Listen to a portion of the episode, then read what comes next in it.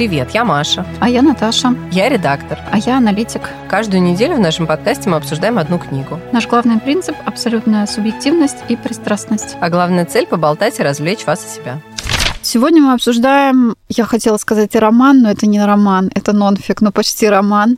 Насима Талеба «Антихрупкость». Да, э, надо сказать, что ну, мы уже писали об этом в нашем телеграм-канале. Это наша вторая попытка, потому что первая э, из-за технических сложностей была утеряна, и нам вот сейчас мы пишем второй раз. Посмотрим, получится ли нам... Э, Реанимировать. Да, или подняться на собственную, до собственной высокой планки, которую мы задали. Ну, в целом, мы были недовольны книжкой, поэтому, мне кажется... Не, ну как, отчасти, как говорил в детстве мой младший ребенок, немножко доволен, немножко недоволен. Mm-hmm. Вот у него такая была формулировка. Нет, меня просто бесил автор все время, и до сих пор этот осадочек остался. Да, да, это я... есть такая тема. Да, хотя мы обычно вот слушаем прямо накануне, поэтому у меня немножко уже сейчас подстерлось. Так, у нас какой план? Во-первых, это часть из «Инферно». Называлось его собрание из его, по-моему, четырех книг, а потом он еще дописывал пятую.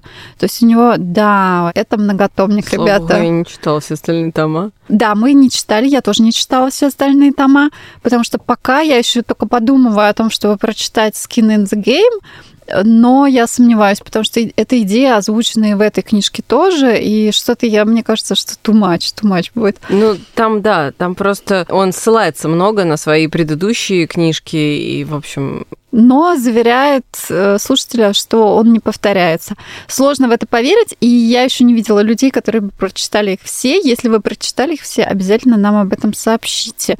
И именно от корки до корки, а не в смысле, что вы прочитали первые 50 страниц ну, и бросили. Как сказал один мой знакомый, когда ему сказал, что я готовлюсь к вот этому подкасту и читаю эту книжку, он сказал, что он готов обсудить со мной первые 20 минут.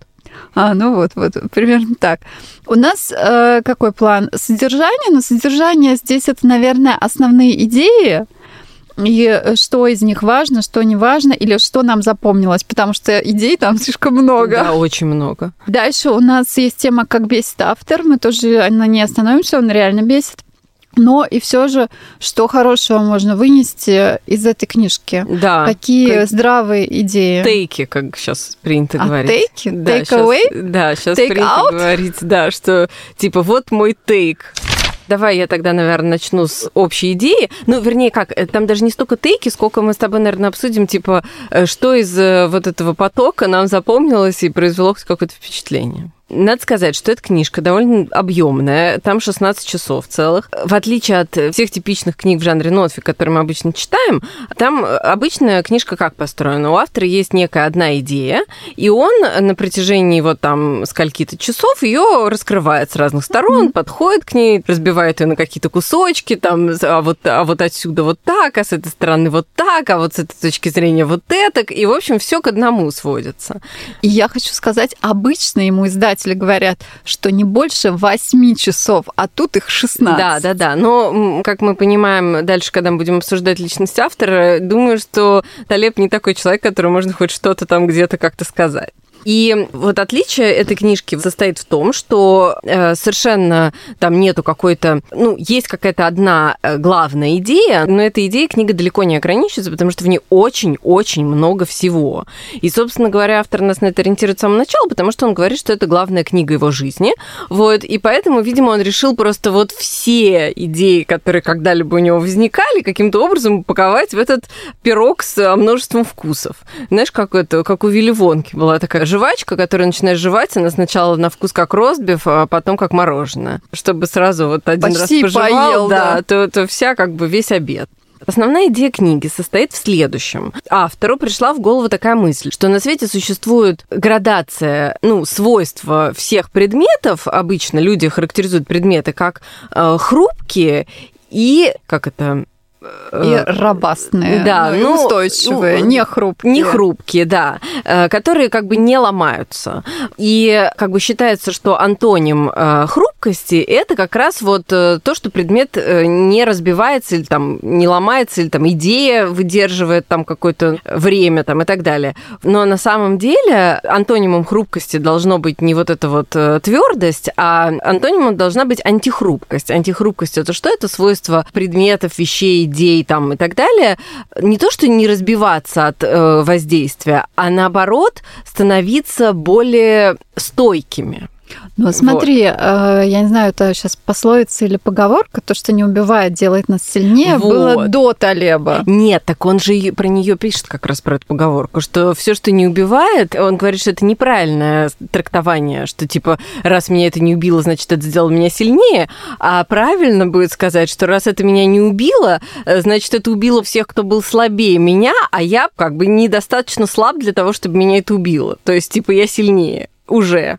Не потому, что оно меня сделало сильнее, а потому что я был сильнее изначально. Ну, автор сам себя там нон-стопом хвалит. Да, это правда. Ну, в общем, вот, значит, антихрупкость – это свойство э, чего-либо от э, воздействия становиться лучше и более устойчивым, более крепким, более жизнеспособным э, и так далее. Эту идею он раскрывает, надо сказать, во всех эм, аспектах жизни. Да, он как человек достаточно эрудированный, у него есть куча примеров и куча каких-то историй и э, куча каких-то, ну, я не знаю, да, это даже не примеры, это как бы, Давай ну... по примерам просто пройдемся. Самые такие да, спорные, понять, понятные. Да. Значит, он считает, что проститутки и таксисты у нас антихрупкие э, в экономическом плане, потому что они самозаняты и могут регулировать э, свою занятость. И, например, перемещаться из одного квартала в другой, если им там больше заплатят. То есть не просто антихрупкие, они более антихрупкие, чем, например, э, офисные работники,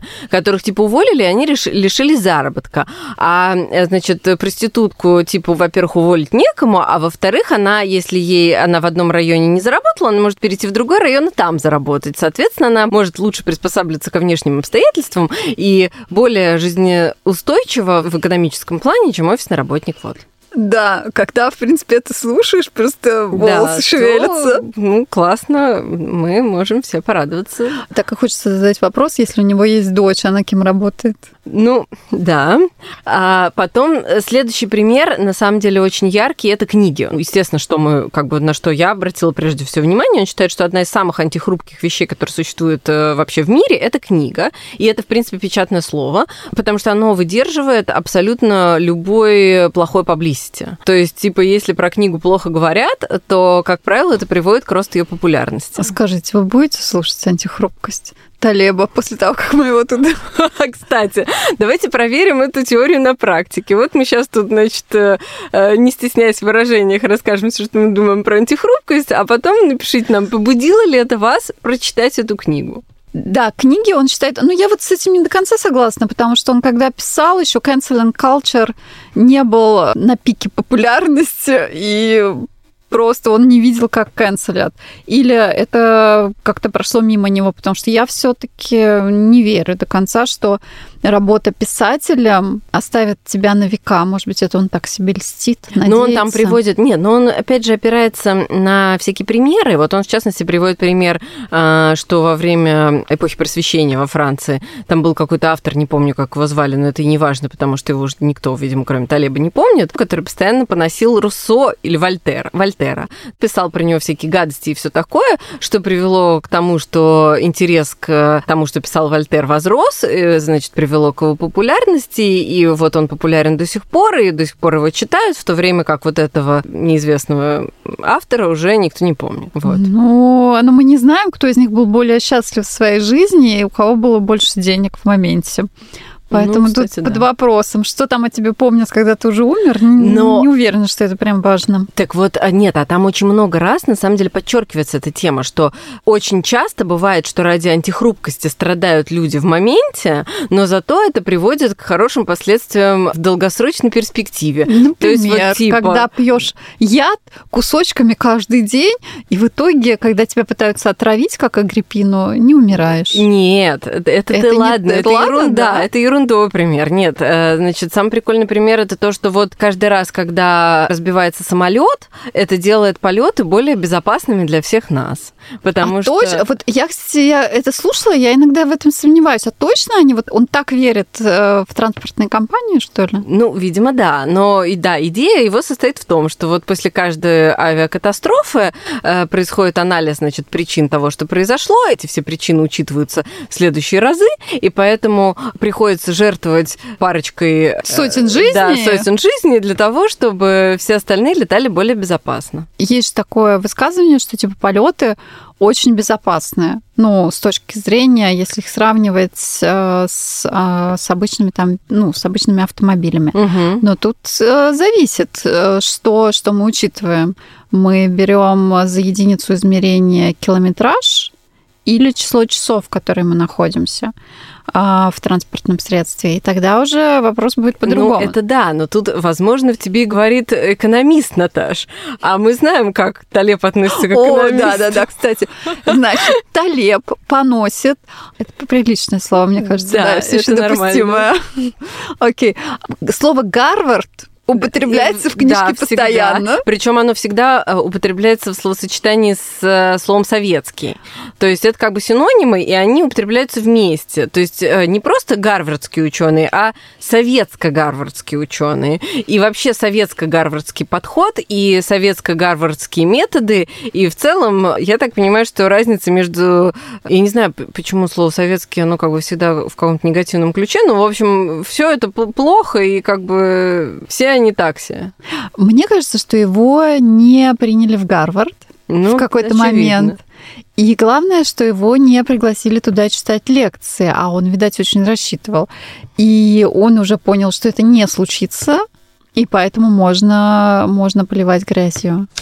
На самом деле это, я не знаю, может, уже перейдем тогда к личности? Ну, мы уже, да, давай просто... личность. Нет, а дело в том, что я вот читала, ну, сначала я просто поняла, что он, ну, он довольно высокого мнения о себе. Мягко так сказано. Первое, он да, просто считает момент. себя гением. Он, да, он очень высокого мнения о себе, он это не скрывает, он много раз себя приводит в пример того, как он э, придумал себе программу э, своего вот этого физического развития. Нет, он, он все-таки говорит, да, кстати, про физическое развитие все-таки это э, нестерпимое какое-то бахвальство. Еще главное, если вы посмотрите на его фото, то как бы вы поймете, почему. Я, кстати, не видела его. Да он обычный, пухленький, э, в общем, толстенький мужик.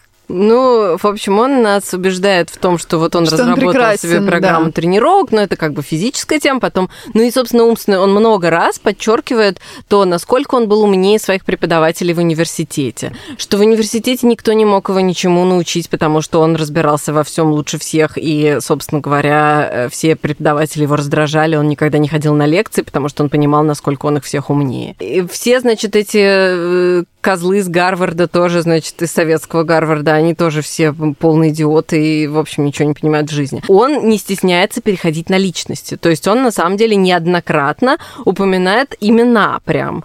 Имена ученых, имена журналистов, имена каких-то своих коллег, которые в чем-то были неправы. Очень подробно расписывает, в чем именно они были неправы. Вот, и насколько он правее. Удивительно, насколько, да, насколько он считает, что он гениален.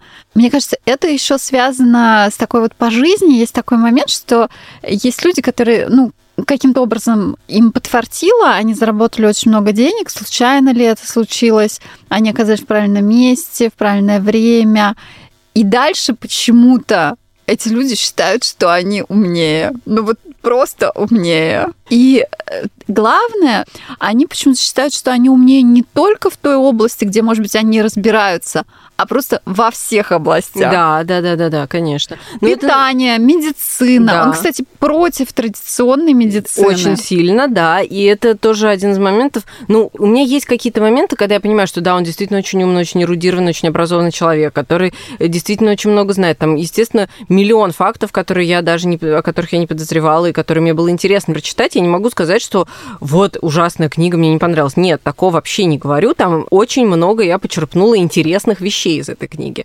Но э, вот эта тема насчет того, что он отрицает традиционную медицину, ну не то чтобы прям уж совсем напрочь отрицает, но очень много пишет плохого про медицину традиционную, про врачей и про медицинские подходы и так далее. И меня всегда вот это немножко ну, как бы настораживает, потому что ведь есть же люди, которые реально читают эти книги и потом, ну... Подпадают под влияние. Да, и, ну, вредят своему здоровью, действительно. И не только своему, еще да. своих детей, пока те зависимы от них. Да, и вот это меня прям настораживает, когда люди с таким опломбом утверждают, он же не врач, он же не медицинский специалист, и он не медик по образованию. Поэтому вот эта вот история насчет отрицания медицины и так далее, она меня вот, ну, от непрофессионалов всегда несколько как-то настораживает. Ну и в спорте у него такой подход, что типа в какой-то эпизодический период нагрузить себя по максимуму, ну, сорян, вы можете копыта так отбросить. Э, это да, я, кстати, тоже об этом думала. Можно же переоценить свои силы, надорваться, не знаю, там,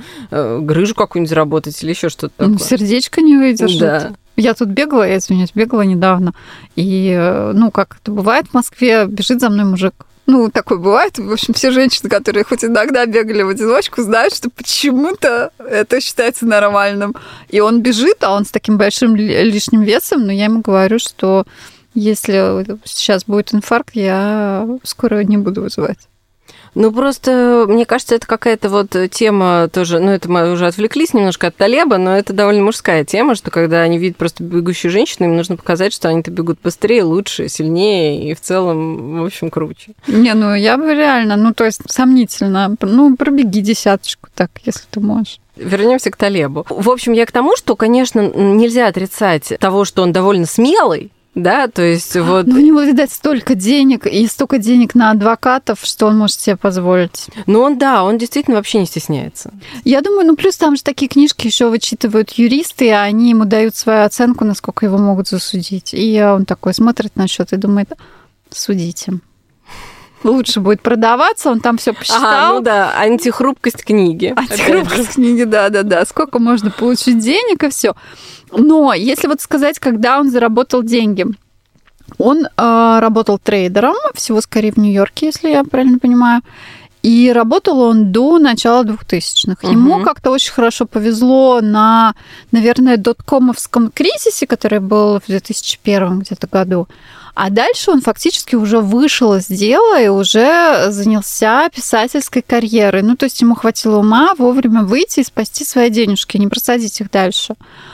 И он несколько лет сидел и писал. Еще интересный факт. Вот в этой книге она как он пишет, что типа нельзя написать книгу не о себе. Вот там даже где-то, мне кажется, да, есть такие да, какие-то да, да. это.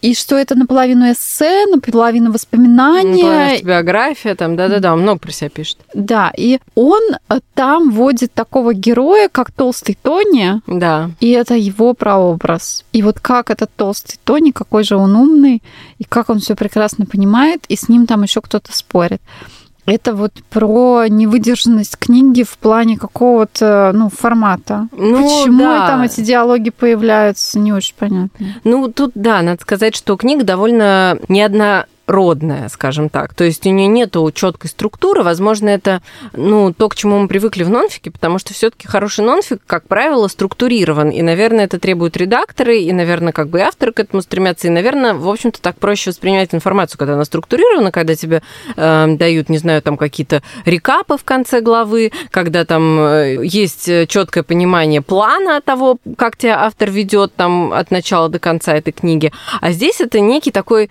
ну, в какой-то момент сборная солянка уже начинается. Даже я уверена, что, наверное, Талеб э, как бы понимал, как он там к чему хочет привести, но когда ты слушаешь вот эти 16 часов, то в какой-то момент ты начинаешь просто тонуть в этом потоке информации, которую он на тебя обрушивает, и теряешь основную идею. Потому что вот, например, когда мы дошли до главы про этику, это мы уже как бы к следующей теме переходим, я ну, если честно, я уже вообще не понимала, почему этика имеет отношение к антихрупкости. Э, Но в этике у него там частично такая мысль, что он не пишет о том, в чем он как бы не разбирается Ну, и чем он не занимался. Но это под вопросом. Под когда, вопросом. Мы, когда мы вспоминаем, до этого была, по-моему, глава про медицину, Да. и есть некоторые вопросики, насколько он все-таки разбирается. Что, что хорошего все-таки было в этой книжке? Ну, там действительно очень много интересных исторических примеров. Из разных, причем, как он называет, э, доменов, да, то есть и не только исторических, но и исторических, и из литературы, и из истории, и из экономики, и из политики, и из медицины, опять же, той же, и так далее. Очень много всяких интересных фактов я оттуда почерпнула, которые, ну, мне кажется, повысили мою эрудицию, скажем так. Ага, повысили эрудицию, да. Мне понравилось, ну, вот в наше какое-то нестабильное время, мы, по-моему, и две недели тому назад записывали этот кусочек нестабильность, и эта нестабильность как-то не проходит, и сама по себе мысль, что что-то может делать тебя сильнее, какие-то ненастья, Да, она, ну, в принципе, приятная ну, сейчас, да. Да, сейчас приятная и, возможно, успокаивает. Может быть, она и не верна, что-то, возможно, расшатает вашу нервную систему в конец. Ну, это просто значит, что вы, как это, э, если что-то вас убило, значит, вы недостаточно сильный просто. Простите, но Талеб он такой, да, у него та- радикальные мысли. Что еще там такого интересного? Он не очень любит экономистов, Прям, прям ненавидит. да, не очень. Он считает, что экономисты все шарлатаны. Экономика, э- эконометрика Да, конкретно. эконометрика и статистика. Да. Вот э, ему как бы насолило это все. Что со статистикой? Одна из первых его книг про черных лебедей это, в принципе, книга против нормального распределения и о том, что вот в хвостах у нас находится то, что может на нас сильно влиять, а мы это не учитываем. Но, в принципе, вот сейчас, в данный момент, когда мы записываем, ну, Ну, так и выглядит. Да, нет, он вообще говорит о том, что план, когда все идет по плану, это на самом деле очень сильно мешает развитию. Э, Поэтому для того, чтобы развиваться и становиться сильнее, очень полезна рандомность, когда происходят какие-то неожиданные и негативные события.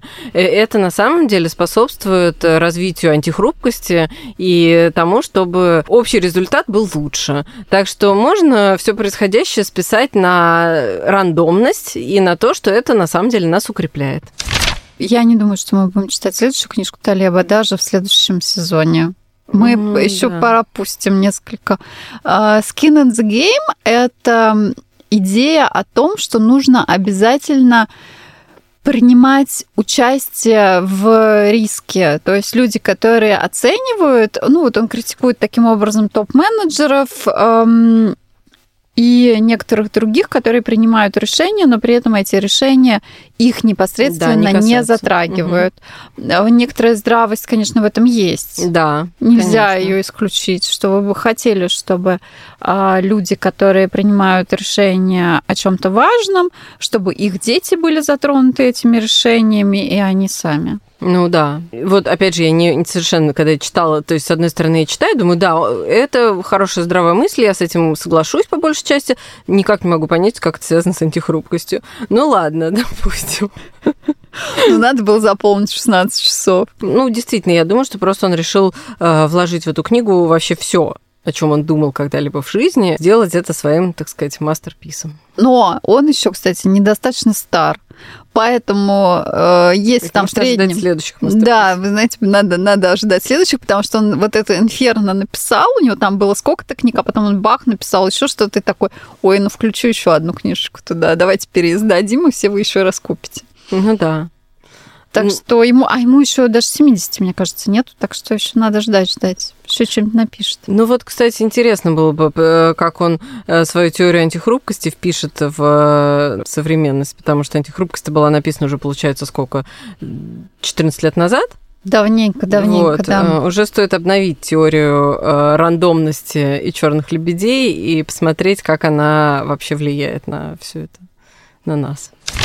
Ну что, все, будем подводить итоги. Заканчиваем. Ну да, наверное, уже заканчиваем. Надо сказать, что книжка действительно читать ее было интересно, хотя сложно, ее реально было сложно читать. Это даже ну, не потому, что у него какой-то особенно сложный язык, а потому что просто очень много э, идей действительно впихнуто. То есть там вообще нет воды никакой. Вот, э, ну подожди, нет воды, он сам себя хвалит, он такой хороший, ну, но это но понятно, да. Нет, но, но я имею в виду, что нет такой воды, когда, которая часто бывает в нонфике, когда ты чувствуешь, что тебя разжевывают по десятому разу то, что ты уже как бы и так прочитал, и понял, и спасибо. Тут этого нет, потому что каждый раз, да, окей, может быть, там идеи повторяются, но они каждый раз совершенно с нового угла и с новой точки зрения подаются, поэтому нет такого... Вот у меня ни разу не возникало ощущения, что типа, господи, ну я же это уже читала.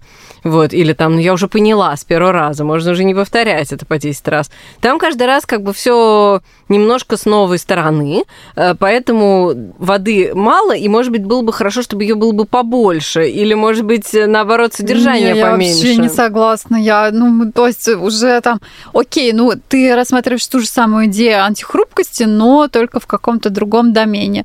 Ну, как-то, ну, не знаю. Я вот не уверена, что нужно было писать про то, как он, э, как он э, тягает веса где-то там, сорян. Не ну, уверена. Да, ну, слушай, про себя любимого, да. Ну, как-то я пока не воспринимаю его как привлекательного мужчину. Нет, ну просто действительно очень много туда запихал он в эту книгу, прям очень много. Мне кажется, что некий перебор там фактов. А редактор не справился. Нет, я думаю, что редактор-то э, ни при чем. Просто когда он писал эту книгу, он же был довольно известным автором. Я не думаю, что, не думаю, что кто-то мог его подвергнуть какой-то такой редактуре, чтобы заставить сократить книгу в половину. Ну, мог попробовать. Может, и попробовал, мы не знаем. Но, Может общем... быть, там было 32 часа, мы не знаем. Да, возможно. Но как бы результат такой, что ты чувствуешь, что тебя прям оглушили этой книгой. Прям вообще. То есть ты в какой-то момент просто теряешься в этом вот море всего. И такой, так, стоп, стоп, вообще, подождите. По почитать было интересно, скажем так. Не худшая книга, которую мы читали, не худший нонфик, но многовато. Спасибо, что дослушали до конца. Подписывайтесь на наш телеграм-канал, который тоже называется «Книжный клатч». Ждем вас на следующей неделе.